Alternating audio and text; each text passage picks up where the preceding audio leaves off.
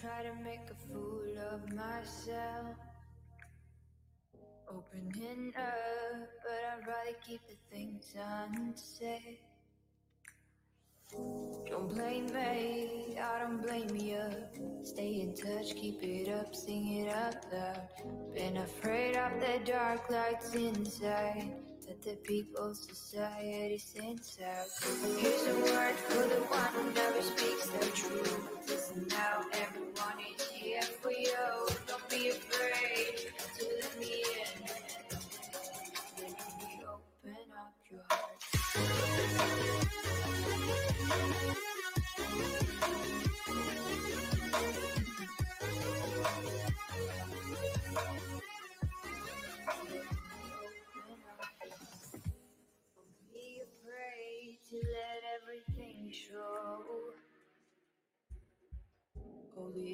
any longer and you're gonna blow. I can see it from the outside, tell me from the inside. And I'll never let these go. Here's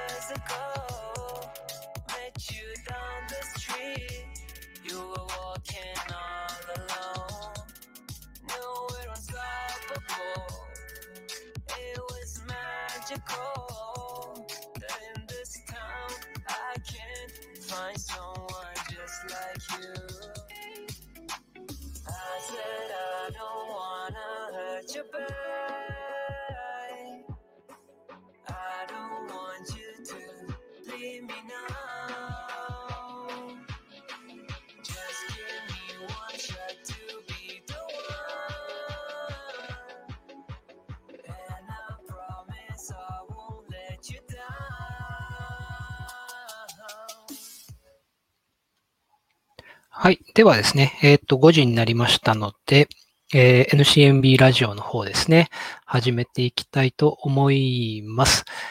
えー皆さんお仕事お疲れ様です。えーっと、この NCMB ラジオなんですけれども、メインがですね、Discord で今配信をしていて、えーまあ、そちらでご覧いただいている方も何人かいらっしゃると。で、あと、えっ、と、同じ内容をですね、ストリームヤードっていう、えサービスを通じてですね、えっ、と、Facebook とか YouTube とか、あと Twitch とかですね、えそのあたりに配信しているんですけれども、今日からちょっと実験でですね、同じことを、えっ、と、Twitter Spaces でも配信を試みています。まあ多分ですね、これ、ちゃんと聞こえてるのかどうかわからないんですけれども、一応、えっ、と、iPhone アプリ使って、あ、ありがとうございます。シラリーさんからピースが、ピースのアイコン来ているんで聞こえているってことですね。ありがとうございます。えっ、と、まあこうやってですね、えーいくつかの配信使ってですね、まあなるべく皆さんが聞きやすい環境で情報を届けられればいいかなと思っている次第です。はい。で、えーこのニフクラモバイルバックエンドですね、NCMB ラジオなんですけれども、えーといわゆるエンバースって言われるですね、アプリの、えーデータストアとか、あと、あデータストアって言うとあれですね、データベースとか、えーファイルストレージとか、あとプッシュ通知認証機能とかをですね、えーまるっと提供している、えーニフクラモバイルバックエンドっていうサービスがありまして、えーまあ、その、えーニフクラモバイルバックエンドの、えーなんでしょうね、えー一環、活動の一環としてですね、えー始めたものになります。今回が3回目ですね。で毎週火曜日17時から、えーやっていこうと考えてまして、まあ、こうやってですね、毎週毎週やっていくと、徐々に認知されていくのかなというところで、えーまだまだですね、えー聞いている方はそんな多くないんですけれども、まあ、徐々に徐々にですね、やっていこうと思っている次第です。で、えっ、と、まあ、今この Twitter Spaces の場合はですね、音声だけで大丈夫ですし、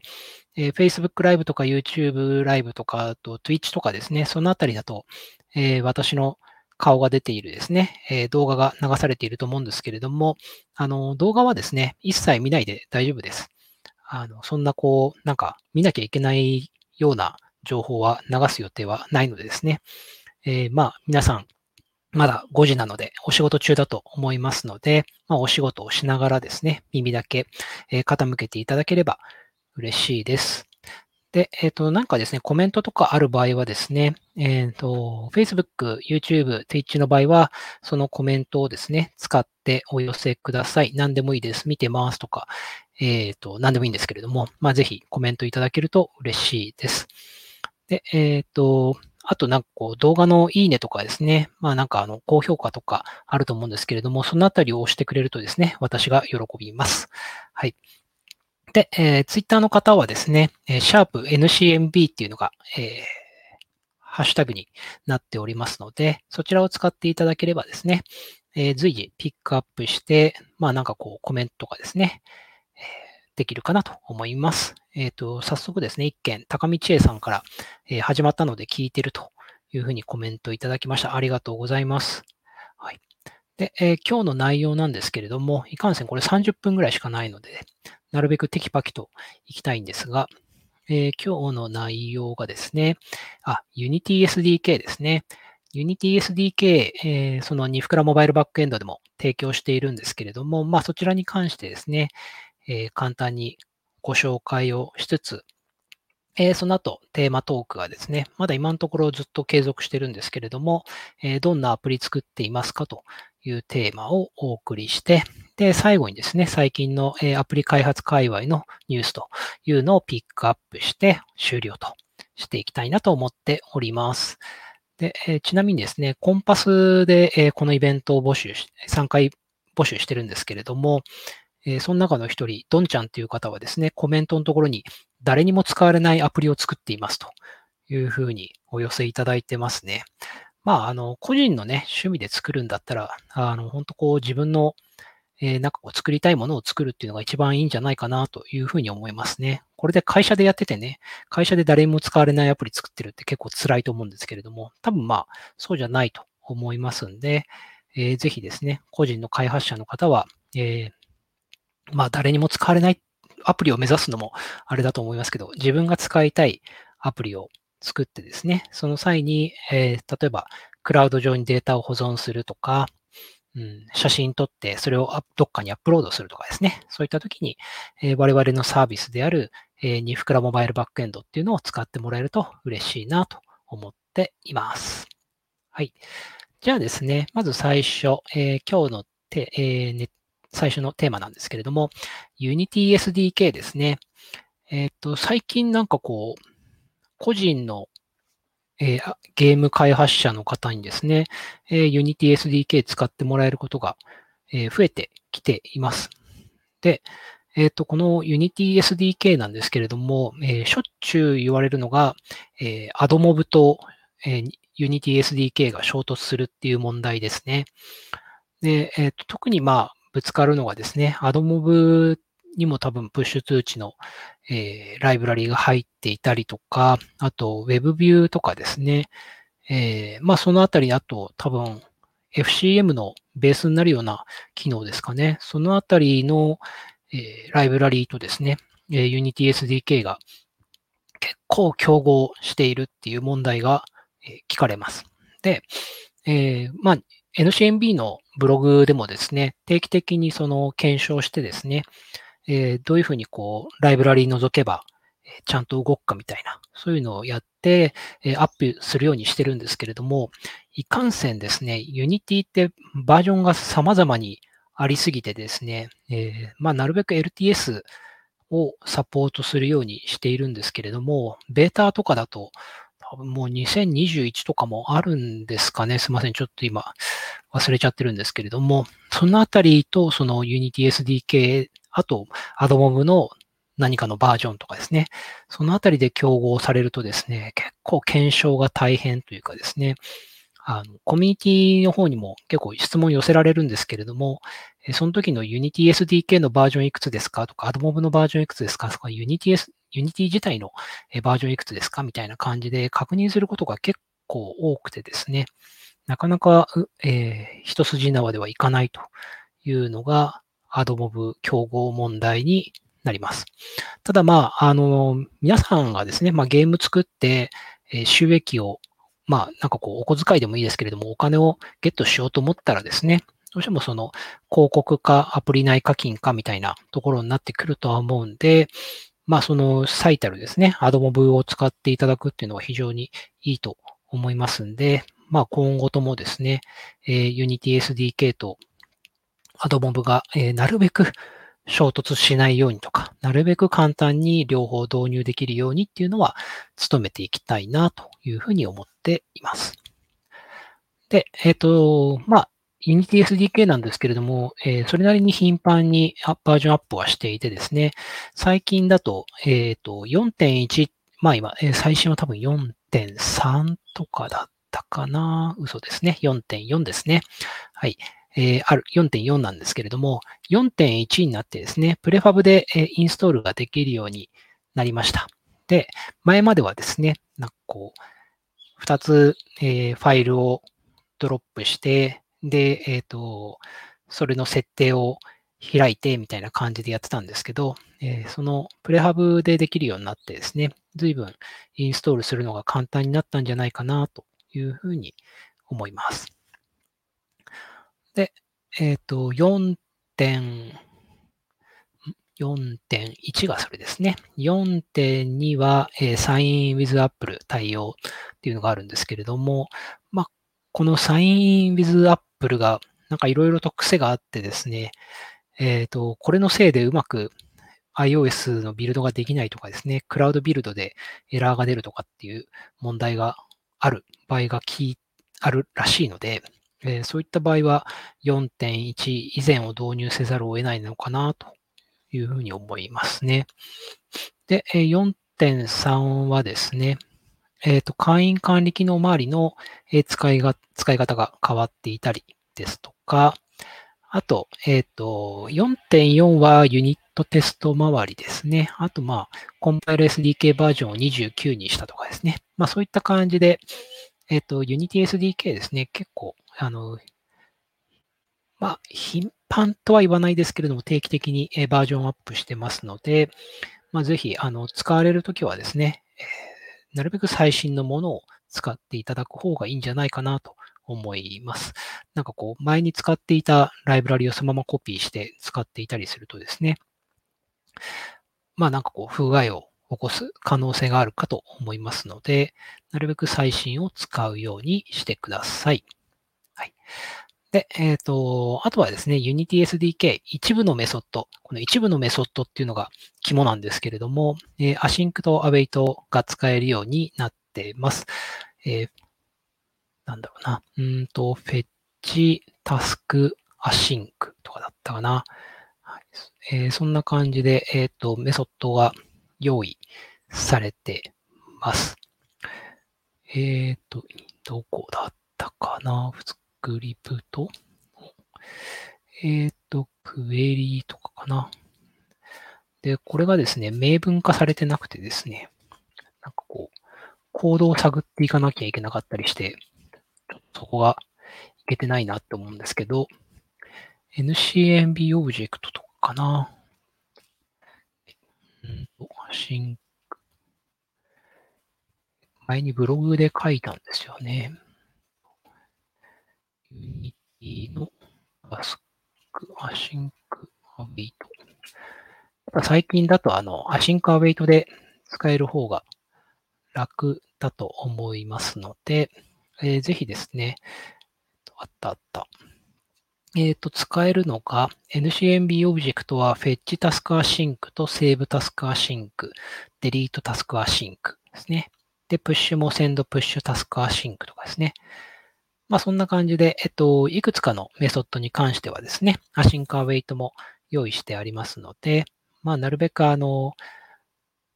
まあ普通に書くとあの、コールバック方式になってしまって、ネストがどんどん深くなっていくっていう問題がありますので、まあ、なるべくわかりやすい形でですね、開発するようにしてもらえると、えー、不具合とかも減るのかなというふうに思います。はい。で、えー、ちなみに今、えっ、ー、と、Facebook でお二人、えー、Twitch で一人、えー、YouTube でお二人ご覧いただいているらしいんですけれども、Twitch がですね、もうなかなかそのご覧いただける方が増えなくてですね、かといってどうやって増やしたらいいかも全然わからなくてですね、こうやって Twitch で見ていただける方がいるのは非常に嬉しい限りではあります。はい。えっ、ー、と、Unity SDK はですね、えっ、ー、と C シャープで、えー、一部作られているんですけれども、えー、Mac とかですね、Windows とか、そういった、えー、ネイティブの Unity 以外の環境で動く C シャープではないんですね。なので、えっ、ー、と、別途ですね、ザマリンでも使える C シャープの SDK っていうのを、えー、私の方で最近ずっと作っていて、えっ、ー、と、最近はですね、えっ、と、ファイルストア以外はだいたい動くようになってきました。で、えー、そのザマリン用の SDK 使ってですね、えー、ザマリンのサイトにあったサンプルの ToDo アプリのバックエンドをですね、NCMB に置き換えたみたいな、そういうコードも、えっ、と、アップしてあったりするので、もし C シャープですね、えー、ニフクラモバイルバックエンドを使われる方はですね、えー、その C シャープ SDK をぜひ試してみてください。ちなみに、えっ、と、公式サポートは提供していませんので、お気をつけください。はい。そんなわけで、えっ、ー、と、次の話題ですね。えー、どんなアプリ作ってますか？というのを、えっ、と、書いていたんですけれども、そちらに、えっ、と、今のところですね、その、投稿されているっていうのはないので、エンバースの公式サイトにある、えアプリ投稿があるんですけれども、そちらの方にお寄せいただいたものをですね、ちょっとピックアップしてご紹介したいなと思っているんですが、えっと、昔と言っちゃ失礼ですね。えー、数ヶ月前にクラブハウスっていうアプリがすごく流行ったじゃないですか。で、この間 Android 版もリリースされてですね、もう一回波が来るかどうかみたいな感じだと思うんですけれども、そのクラブハウスがリリースされ、リリースされたというか、えっ、ー、と、こう盛り上がった時にですね、えー、クラブ、うん、ちょっと僕の発音悪いんであれなんですけど、普通、本家の方はクラブハウスで、えー、それに対してカニがこう、家の中にいっぱいいるっていうのが、クラブハウスっていうのが、えー、作られてですね、なんかこうカニがいっぱいさまよっているアプリが出てたあったんですけれども、それ、えっ、ー、と、名前は私も知ってたんですけど、実はそれ、えー、ニフクラモバイルバックエンドのデータストアを使ってくれていたようです。で、えっ、ー、と、アプリ投稿フォームの方に寄せられてですね、クラブハウスが、えー、掲載されてます。ただ、その、クラブハウスって、えっ、ー、と、本家と名前が似ているっていう理由で、アップルから、え、リジェクトを食らってですね、今はクラブホームっていう、え、アプリになってます。で、え、クラブホームって検索すると出てきてですね、それインストールすると、カニがいっぱい、こう、徐々に増えていくみたいな、そういうアプリですね。えー、ぜひ、あの、まあ、正直ですね、どこでデータストア使われてる、使われてるのかわからなくてですね、多分メッセージ表示周りなのかなというふうに思いますね。はい。で、ちなみにですね、このクラブホームの、えー、類似版として、えー、フェレットダンスっていうのもあります。で、えー、作っている方がですね、ガキバコさんっていう方で、えー、同じ開発者の方なんですけれども、えー、フェレットダンスの方は、フェレットが寝ていて、それを起こしたり、餌をやったりするみたいな、まあ、放置系というか、何でしたっけ昔あったあの、たまごっちみたいな感じですかね。まあ、そんな感じで、こう、フェレットをめでながら楽しむみたいな、そういうアプリになっているようなので、まあ、このフェレットダンスとクラブホームと、えー、ぜひですね、ダウンロードしてみていただけるといいんじゃないかなと思います。どちらも無料だけどアプリ内課金ありだったかなとなっていますね。はい。まあ、そんなわけで、えー、今日のアプリ紹介はですね、このガキ箱さんの、あ、ガキ箱さんじゃないです。ガイ箱さんでしたね。失礼しました。ガイ箱さんが作られている、えー、クラブホームとフェレットダンスをご紹介しました。はい。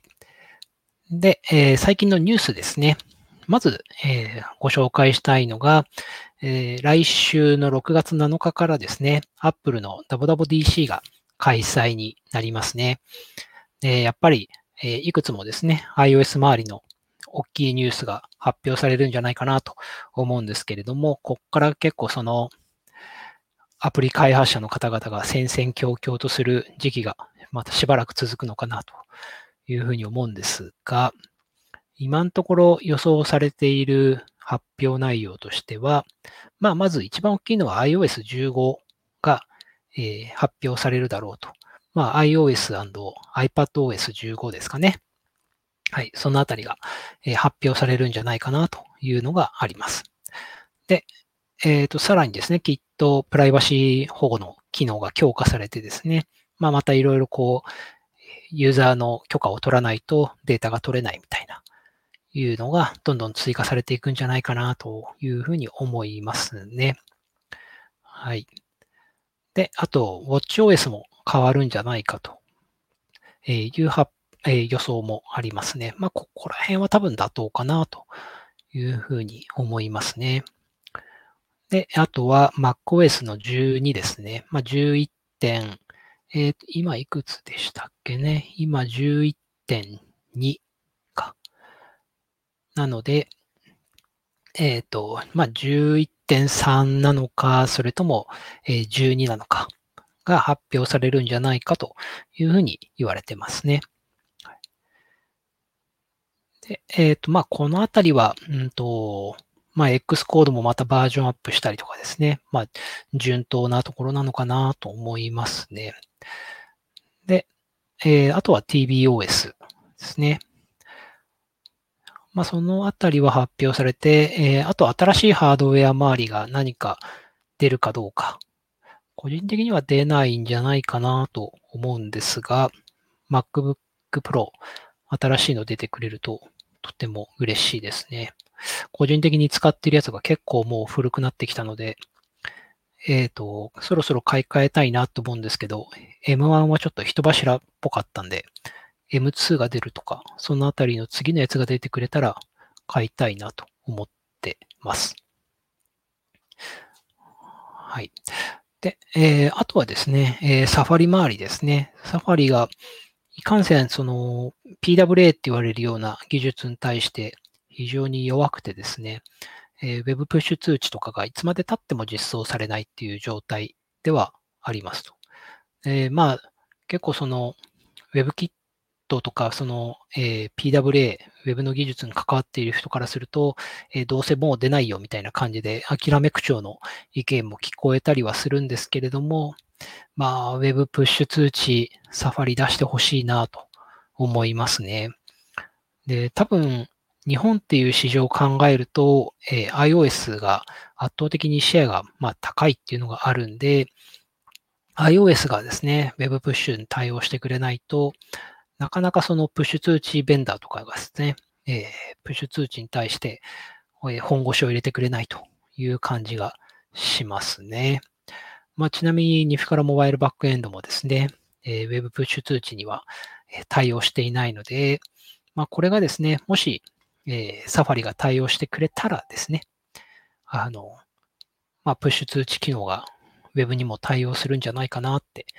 期待していますね。はい。まあ、そんな感じの、えー、ダボダボ DC がですね、来週の、えー、7日から始まります。えっ、ー、と、に、あ、日本時間は6月8日ですね。そっか。そうですよね。えー、日本時間は6月の8日午前2時から、えー、行われる予定となっています。はい。で、えー、続いてのニュースがですね、えー、Google フォト、えー、と使われている方結構いらっしゃると思うんですけれども、えー、6月1日、今日からですね、えっと、アップロードすると、えー、Google ドライブ上の容量を使うようになっています。無料で使える期間が終了っていう状態ですね。まあ、これ本当にこう Google の悪どいところで、えー、無料にしたためにですね、えー、いろんなそういうこう、写真ストレージベンダーとかがですね、軒並みダメになってしまって、で、それらがいなくなった途端に有料にするっていうですね、本当嫌なやり方ですね。はい、まあ、あの、もし、えー、ピクセルとかを使われている方は無,、えー、無料でそのまま使い続けることができますんで、え、それ以外のですね、iOS とか使っていて、え、Google フォトをですね、そのままアプリを消し忘れている方はですね、え、支払う場合は全然問題ないんですけれども、支払わないのに、だんだんこう Google ドライブの容量が減っていたみたいなことにならないように、え、ご注意ください。えっ、と、まあ、Google フォトが入っているかどうかをですね、確認した上で、必要ならば、削除するようにしといた方がいいかと思います。はい。で、えー、あと続いてですね、えっ、ー、と、入国手続きアプリ、まあ、オリンピックに絡んだものですけれども、えー、そちらが海外客を受け入れ見送りで、えー、まあ、50、約半減したと、開発費用が約半分なくなって、それでも38.5億円かかるというふうに言われています。で、えー、この金額が高いかどうかっていうのはわからないんですけれども、えっ、ー、と、この前にですね、えー、いろいろなんかこう、散々叩かれたココアっていう、えー、接触通知アプリですね。そちらの方の開発費用は3.9億円だそうです。だいたい10倍ぐらいですかね。まあその、えー、ビザの機能とかいろいろ削ったらしいんですけど、じゃあどんな機能がその入国手続きアプリに残ってるのか気になるんですけれども、まあそれでも38億円かかるというふうに言われています。なんかそれに比べるとココアは随分安いんだなという感じがしますね。まあ、このココアについては、えっ、ー、と、C シャープのザマリンで作られていて、えー、オープンソースで基本的なベースがあった上で、えー、作られていったんで、まあ安かったのかなと思うんですけれども、入国手続きアプリの場合は完全に多分スクラッチで作らざるを得なくて、えー、このぐらいの38.5億円という金額になってしまったのかなというふうに思いますね。はい。と言ったところで、あと、ネタがない。あ、そうだそうだ。えー、っとですね、あともう一個あった。えー、ニフクラモバイルバックエンドで、 education plan っていうのができるそうです。まあ、えっ、ー、と、まだ今、ベータ版っていう話なんですけれども、えー、まあ、大学とかですね、高校とかのそのプログラミング教育実施、えー、実施化っていうのが、え、関わっていて、まあその学校とかで、えー、まあ学生の方がですね、自分でサーバー立てて、そこに対してこうデータをやり取りしたりするっていうのは、まあ時間的になかなか難しいというのがあって、まあそのエンバースとかですね、そういうバックエンドを使われるケースがあるそうです。で、結構ですね、えっ、ー、と、モナカ、あの、HTML5 でスマートフォンアプリが作れるプラットフォームですけれども、そちらの方がですね、学校教育向けに結構力を入れていて、えー、そのモナカを導入するときにですね、え、一緒に、えー、ニフクラモバイルバックエンドも導入してもらうケースがあったりします。で、まあその JavaScript で作れるってなれば、Android も、え、iOS も両方できるんで、なんかその学生が Android しか持ってないとか、え、iOS しか持ってないみたいな、両方あったとしても、まあ、JavaScript で両方対応できるっていうところで、えー、モナカを選択されるケースがあるそうです。で、まあ、そのモナカを使って、なんかこう、アプリの UI は作ったとしてもですね、それをやっぱりそのアプリとして面白いと、楽しいと思ってもらうためには、まあ、データを一回クラウドとかにアップロードして、えー、それをこう、他の友達とですね、情報のやり取りをしたりとか、バックアップしたりする必要があったりするんで、まあ、その時に使ってもらうようなイメージですね。で、えー、その education plan っていうのの、えベータ版ができたらしくてですね。で、えー、な、なんだろうな。エキスパートプラン相当の管理系機能が使えるとか、あ学生はアカウント不要で利用可能にっていうのが、えー、あってですね、これは何かというとですね、えー、ニフクラモバイルバックエンドを使っていただく際っていうのは、えー、ソーシャルログインとか、えー、メールアドレスがまあ必要なんですけれども、えー、学生向けのそのプランの場合は、メールアドレスが不要だというのがあります。まあ、多分大学生とかでしたら、大抵その学校のメールアドレスとか付与されると思うんですけれども、もしかしたら高校生とかはですね、そういうメールアドレスがない方が結構いらっしゃるっていう話なんですかね。まあ、LINE のアカウントはあったとしても、メールはもうほとんど使ってないのかもしれないですね。なので、まあそういう方向けにですね、使えるっていうところで、えー、アカウントの取得にメールアドレス不要というふうにしているそうです。このあたりは結構なんか時代の流れというか、まあ、まあ確かに普段使っている時にメールってもう使わなく、使っていないのかなというふうに思いますね。で、あとは、えっ、ー、と、参考書を配布しているとかですかね。えっ、ー、と、初めてのプログラミングっていう参考書をですね、えっ、ー、と、Amazon でも購入確かできるんですけれども、あの、黙々会の時にですね、この本をよく、その、えー、参考にどうぞっていうふうに置いといてですね、えー、見ていただく方が結構いるんですよね。その、ニフクラモバイルバックエンド云々ではなくて、まあ純粋にですね、初めてプログラミングを行う方に対してですね、まあどういうふうに開発していくと、えー、うまくいくよ、みたいな感じで、えー、書かれている書籍になるんで、まあそういうこう、初心者向けにでも、初心者向けにでもですね、わかりやすい書籍かなと思います。まあいかんせん最近はですね、オンラインでしか、えー、黙々会とかですね、そういうイベントできなくなってしまっているんで、こういう参考書を手に取っていただくっていうことはできないんですけれども、まあそのうち、えー、コロナがですね、静まったらまた、あの、ちゃんとした普通の場所で、えー、ハンズオンとか、えー、黙々会とか開催して、まあその時にはですね、え、この書籍ですね、え、初めてのプログラミングっていう書籍なのかな？えー、こちらをぜひ皆さんに、え、手に取っていただけるといいなというふうに思いますね。まあ、そんな感じの education plan っていうのが始まるらしいです。まあ、すいません。私全然これ詳しくないんで、あれなんですけれども、まあ、エンバース周りのニュースって見たときに、それぐらいしかなかったので、はい、ご紹介した次第ですね。お、そんなこんなでちょうどいいですね。えっ、ー、と、今、29分55秒なんで、えー、ちょうど5時半になりましたので、えー、ニフクラモバイルバックエンドですね、NCMB ラジオの第3回はですね、えー、これで終了としたいと思います。えー、毎週ですね、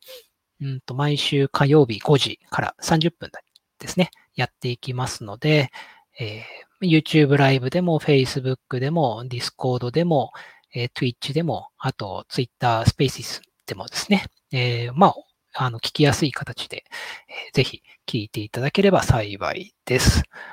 ではですね、えー、最後、えっ、と、プレッツェルですね、えっ、と、音楽配信サービスがあるんですけど、えーそちらの音楽をちょっと流しつつですね、適当なところで、えブロードキャスト終了したいと思います。えご視聴いただきありがとうございました。